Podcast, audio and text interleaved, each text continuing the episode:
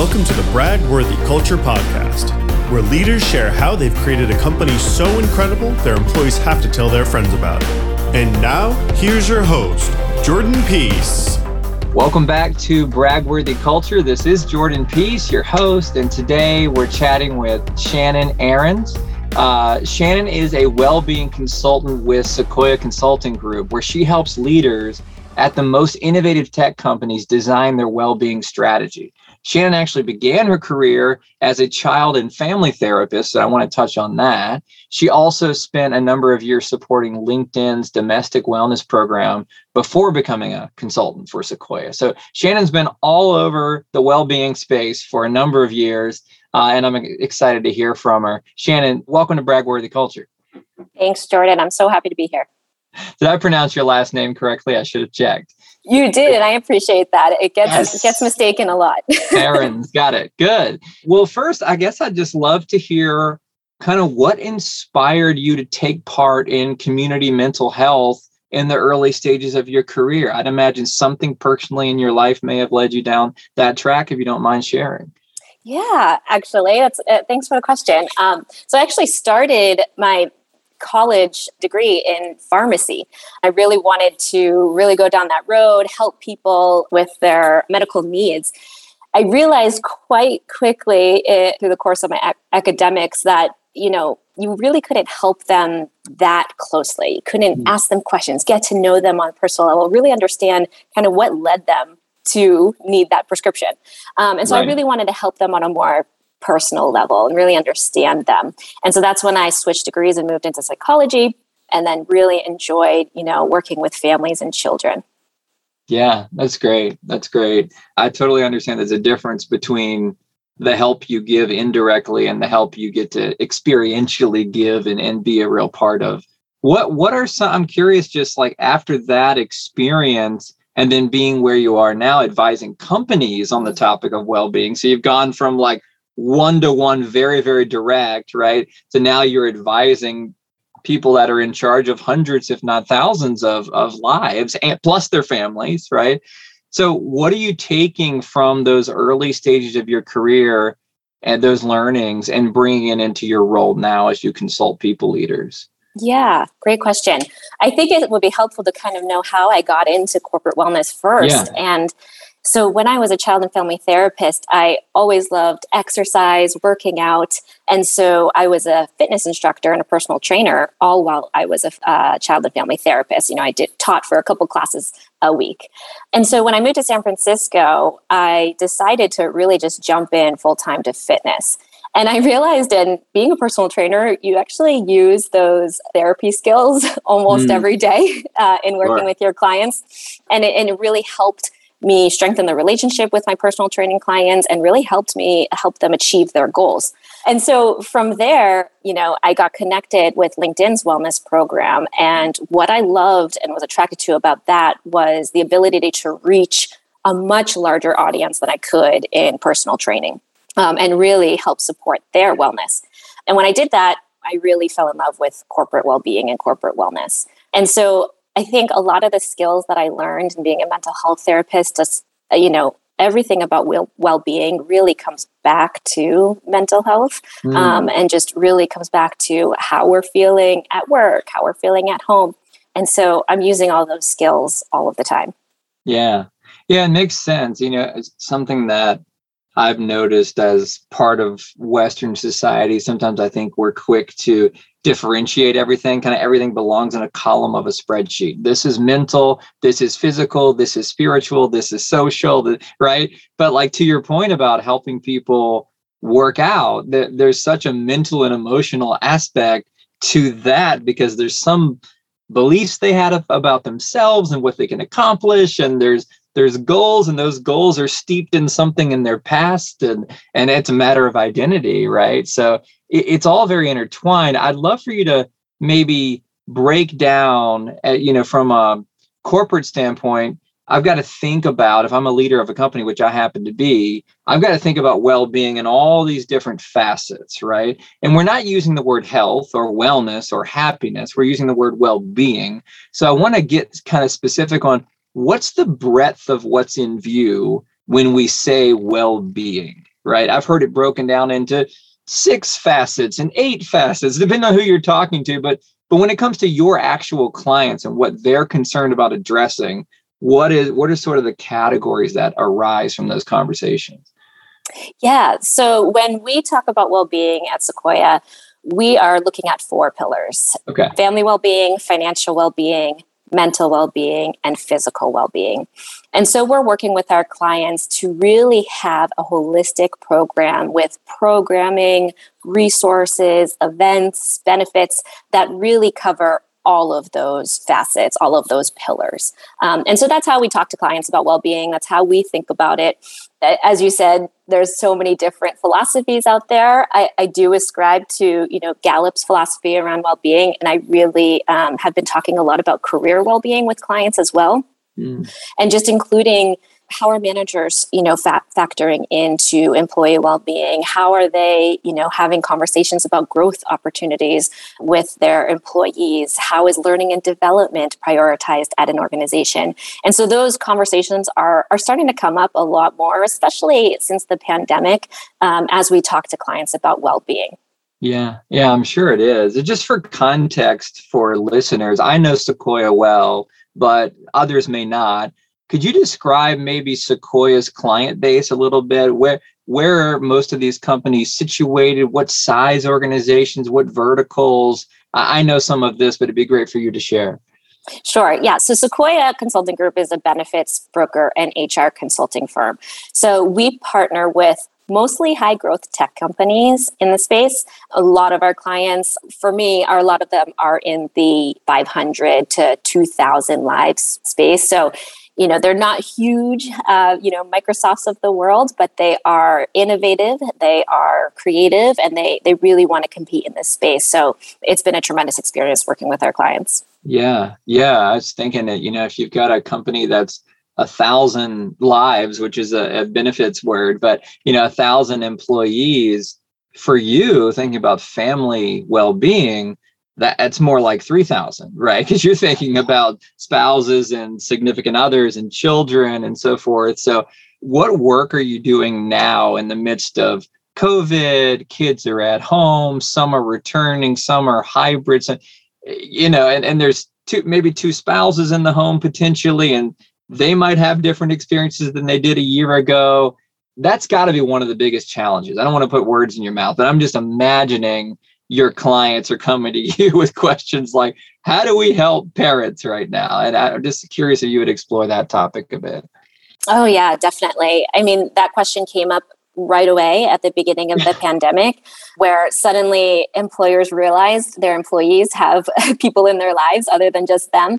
Yeah. And so, you know, they, you know, they were responding pretty quickly and realized pretty quickly they need to support their employees' families if they are going to have happy and productive employees.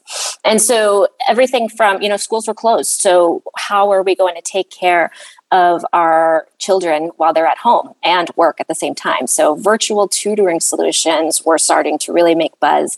Caregivers who can call in on a Zoom call and babysit from from afar was starting mm. to be a temporary solution as well or even read a book to those kids so that was in the early days, that was really something that was asked about a lot. And how can we help us support our employees in that way?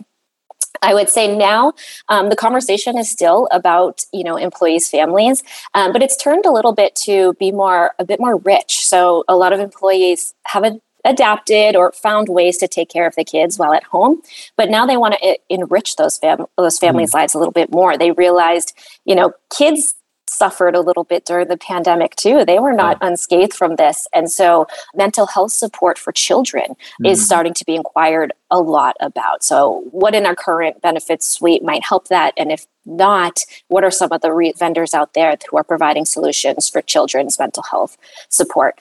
And then just, you know, other types of support, continuing to ask about tutoring, continuing to ask about summer camps, recreational support for kiddos. So it's just uh, starting to branch out to be a little bit more engaged with the children. Yeah, yeah, it makes sense. And and to your point about the kids didn't get out unscathed. I mean, I, I have four children. We talked about it before the recording, and my oldest is eight, and you know even even this week and last week there's been several instances where i've seen her have emotional responses to being in a large group of people like she she's on the swim team so we're at the swim meet right? And and, and she you know like overreacting and i ask her what's going on and she, i'm overwhelmed there's too many people i don't know all these people and that's not her personality at all she's this wide open extrovert like talk to anybody type of person and you just see like the result of being cooped up and kind of being told don't get close, don't touch, don't engage.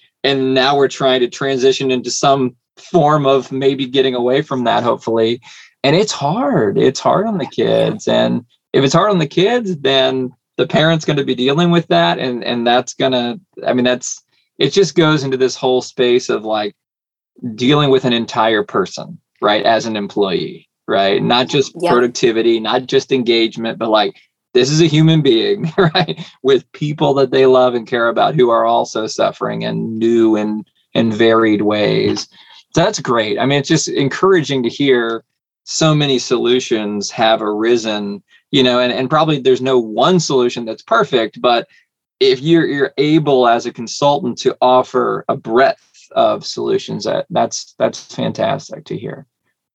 Yeah, I mean, I'll say two things about that. One, I mean, I think it's, you know, I feel for your daughter that, that I can't imagine how hard that is. And, you know, for the for kids who don't have the words to really explain like what they're feeling right. at that moment. They don't understand, you know, that the last year was isolating, they weren't exposed to new experiences and that's why they're feeling anxiety right, right. now. And so it, it's so important that, you know, we're thinking about that and and we're helping them get through that so I think you know you're you're on it, Jordan, for for being sensitive to your daughter on that. So good work. I'm I'm trying. I'm trying. Um, yeah. Um, and then the other thing I'd say, um, you know, I read a quote earlier that says, you know, behind every stressed out kid is a stressed out parent. Mm and so to your point we really do need to be thinking about you know all of the dynamics and layers here. Yeah. and you know if the kids are stressed out the parents are taking that on and therefore they're carrying that to work. And so employers do need to to be aware of this. Right right. Yeah i mean uh, you know it's funny like sometimes for me as a parent what I need is very direct to the problem. Like maybe my child at some point, I'm not sure, might need a counselor, right? To deal with what's happened, right? But at another point in time, she needs her dad or she needs her mom to be involved. And therefore, dad needs to take things off of his plate in order to engage with her, right? And that's the piece I think sometimes gets missed that even if someone were to deliver groceries for me or deliver prescriptions or, or whatever. Like one less errand that has to be run is another 30 minutes or an hour to be spent with that child right? So i you know i would just say adding to the suite of of ideas there it's like there are other benefits and things that we can add that just simply give time back you know? So, absolutely. And and that is yeah. what self care is. I think, right. like, you know, modern sort of wellness has kind of confused self care with self soothing. Mm-hmm. And self care is really what meets our needs right now right. versus self soothing, which, you know, might be a quick fix, drinking that glass of wine, having a spa day.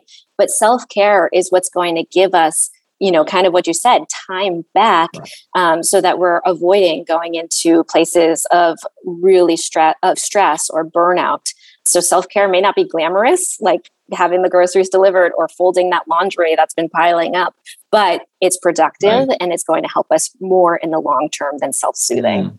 That's good. I wrote that one down. Self care versus self soothing. There's a there's a blog post coming from from that one. uh, that's, that's good stuff. Yeah, I guess just you know, and, and, we can stay in the family well-being lane or or jump, you know, broader. But what are the specific challenges right now, July of 2021? You know, where we're sitting now. Is it is it wrestling your clients wrestling with the hybrid work model, or you know, sending people back or not, or like what's the specific struggle at the moment in this big long confusing transition that we're making in in the world yeah i really think it is kind of companies dis- deciding how they're going to approach a return to the office mm-hmm. um, strategy. And, you know, I don't think any one company has really figured this out. In Sequoia has their benchmarking report, um, and in our most recent one, our 2021 benchmarking report, we found that 84% of companies will offer a more flexible schedule, allowing for work from home, hmm. while only 13% are expected to return to the office fully. So we're definitely seeing that employers are thinking they want to be more flexible yeah. and you know this return to what it was before is is less likely the challenge then that comes after that is how to really manage that and and how to communicate that and you know how to make sure it's equitable too mm. i think when we're first talking about family well-being parents are going to be the ones more likely to work from home possibly because you know they need that flexible scheduling in order to spend time with with kids or pick up from preschool or whatever it may be and what kind of disadvantages might that pose for them if their colleagues who aren't parents are in the office or right. you know their colleagues who aren't prioritizing family are in the office all the time. So i think that that needs to be a big consideration for employers. Yeah i'd imagine not only because it's, it's the right thing to do and we need to support people in these diverse ways but also just from a business standpoint strategically it's going to be hard to recruit and retain if the the freedom that you give your people is far lesser than what your competitors are doing and what they're offering right i mean it's just it's going to become a point of competition over talent is what flexibility yeah. is, is given right so that's an interesting thing too right that uh, mm-hmm. i think will push companies into maybe a place that they're uncomfortable right because they just yeah. simply kind of feel like well we kind of have to right or we're going to lose our best people right Absolutely. And and it's also, you know, from a recruiting standpoint too, like you hear all the time, you know, how many moms left the workforce uh, in the last year as a result of of COVID. And I'm sure it's not just moms; it's you know, it's carried over to uh, parents, you know, of all genders. Right. Um, but I think that you know they're going to want to re-enter the mm-hmm. workforce, mm-hmm. and so how are companies positioning themselves to be accommodating or to be flexible or to be appealing to these employees who who are probably nervous about it yes. or not sure if this is the right company for me as a parent. Yeah, I mean, I, I can attest. My my wife is a full time mom, homeschooler this past year, works probably three or four times harder than I do, and I think that I work hard. And I've learned from her that if I can find moms that I can hire, like they are fantastic workers. they get more done in an hour a day than most employees get done in eight. It's just because they're just accustomed to the the chaos of having to multitask and just be real super productive. So I, you know, I, I would even encourage leaders out there for your own sake and for theirs, find a way to hire and and find a way to give the flexibility needed and the trust that's obviously needed to get that done. Because man what what great employees i've found with mothers in particular. That's so that's so great that that you recognize that jordan. And, and i will say you know beyond flexibility employers as they think about return to the workplace um, as as part of their strategy and in the upcoming months whatever their timeline is it's beyond flexibility. It's also just making sure they're providing their employees with the resources mm. to manage whatever decision it is they make. So, thinking about, you know, uh, do you have a, a caregiving benefit? Um, you know, do you have something to help them with, you know, finding childcare? And then, kind of along with that, for those who are, you know, maybe had a child during the pandemic. I am one of those. that's that's a big adjustment to suddenly now be going back to the office. And so, you know, there are resources and platforms out there that that help with the return to work transition right. and, and what that means. Like if I'm a nursing mom and now I'm going back to the office, how do I, uh, what does that mean for me? Right. How do I find the lactation room? Right. And so making sure that they're really hmm. communicating mm. all of the benefits that they have available to them or exploring what benefits can they implement to really help support their parents as well as flexibility. Yeah. Uh, one thing I wanted to ask you, I've asked a couple people this, but you're you're in the perfect position to know an accurate answer, I think, and I hope the answer is yes. But I'll take the truth, no matter what it is. Ha- have you seen a shift in executive engagement in the people strategy, or to phrase it another way, your point of contact, CPO, CHRO, benefits manager, you know, whatever it is, do they seem to have greater support from CEOs in the last year than they did prior?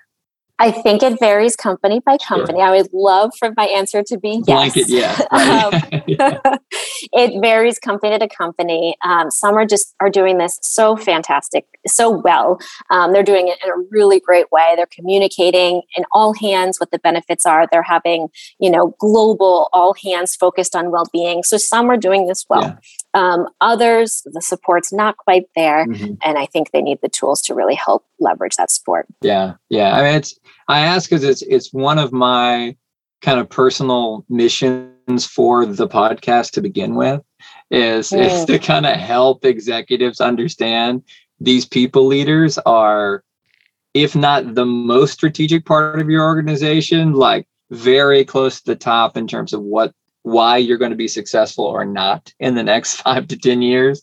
So I just, I'm checking in to see how it's going with executives kind of, you know, waking up to this concept that like, we can't just pay lip service to like our people are our most valuable asset. Like they actually are and you actually have to invest in them greatly in order in order to win from a business standpoint so i'm just just checking in totally agree. yeah totally agree and and you know it's not it's not just their buy-in but it's also you know their support and being a model of your initiatives as well right. and making sure that they are communicating that they're taking time off uh, to be with their family or you know that they're blocking off time to go for a walk or you yeah. know do a workout i think those types of small things can really make a big difference to you know all of the employees of an organization and having that permission to do the same mm-hmm. for themselves. Yeah that's so true. I've really been encouraged to hey if you're doing something fun with your daughter in the middle of the day like put it on your calendar for everybody to see. Or if you're taking a vacation like make sure everybody knows and you know you're celebrating that. You're celebrating other people taking time and you know it's you know you realize when you get into leadership it's like oh i can say whatever i want but people are just going to do what i do right? Like mm-hmm, mm-hmm. much more than what i say. Um so I, have had to learn like I, I, need to share what i'm actually doing to give help Definitely. to give that permission. So that's great advice. So I, it sounds like some companies, right, and and I hope mine would be counted in that that the CEOs in there, the the support there, the leadership's there, the exampling, if you will, is there, and, and hopefully even the budget has been enhanced, right, to focus on culture, benefits, and things. But there's always a limit, right? There's always like, a, okay, this is how much money can go into this whole category of of culture, benefits, taking care of our people. I'm curious in your experience because you know you're privy to kind of a lot of what's going on with the budget in companies right? I, I know behind the scenes you know you because you, you're helping make those decisions. How have budgets changed over the past year right? Like what pockets are money coming out of and what pockets is money going into you know assuming that there's not a limitless budget? And i'm asking that to try to understand trends like what's maybe trending out and what's trending in? Yeah I mean, I don't have hard data on this, but definitely there's been a trend of less investment in on-site, you know, programming. So, you know, traditionally, you know, there might have been on-site massage or on-site gyms being on the roadmap or even operating. And so there's been less investment and planning towards that. Mm-hmm. And so that's freed up quite a big budget to go towards other things. Um, I think one one trend that we found in our Sequoia benchmarking report was that uh, employers were devoting more money towards a well-being stipend uh, mm-hmm. where traditionally they may have had a gym reimbursement or you know even fitness stipend to you know help you know focus on that aspect of well-being but the pandemic really exposed that you know not everybody uh, is is prioritizing physical activity to right. meet their well-being needs mm-hmm. um, and for some you know having flexibility to use dollars in the way that meets their needs is right. going to be a, a much richer and better benefit for them so budgets have increased for that and the money that wasn't was no longer used for on-site events was was devoted to that So yeah. right up your alley, Jordan. well, it makes perfect sense, and, and also it's exciting. It's exciting to me because I think it lends itself. It lends itself to choice, mm-hmm. right? Which I'm a big proponent of. It's like, hey, we're hiring grown-ups let's act like it you know and like give them that stipend and if that stipend's best used for a counselor or it's best used for a counselor for a child or it's best used for you know childcare or whatever um, that it kind of goes back to what you described as self-care and only that individual employee and their family know the form of self-care that they need hundred percent. And and I will say a little plug for for you and, and companies that are offering something like you. You know, as I mentioned, we work with a lot of companies who are are smaller um, and as a result, you know, have bootstrapped budgets and bootstrapped mm-hmm. teams. And so to take on multiple vendors or multiple point solutions addressing you know a single aspect of well-being is just not feasible uh, from a budget perspective but it also takes a lot of time to manage these vendors um, and so often when i'm consulting with a client i do recommend you know if hey if you've got budget uh, and you really want to address well well-being in, in a flexible way something right. like a well-being stipend is going to really to really get you there and to really help and, and, and meet your employees where they're at. And you have one one vendor to manage and, and one budget right. to, to think about. Um, and it's just a really great solution. Yeah. Well, thanks. I, I never plug Fringe on the show, but if you do it for me, then hey, I'm not going to stop you.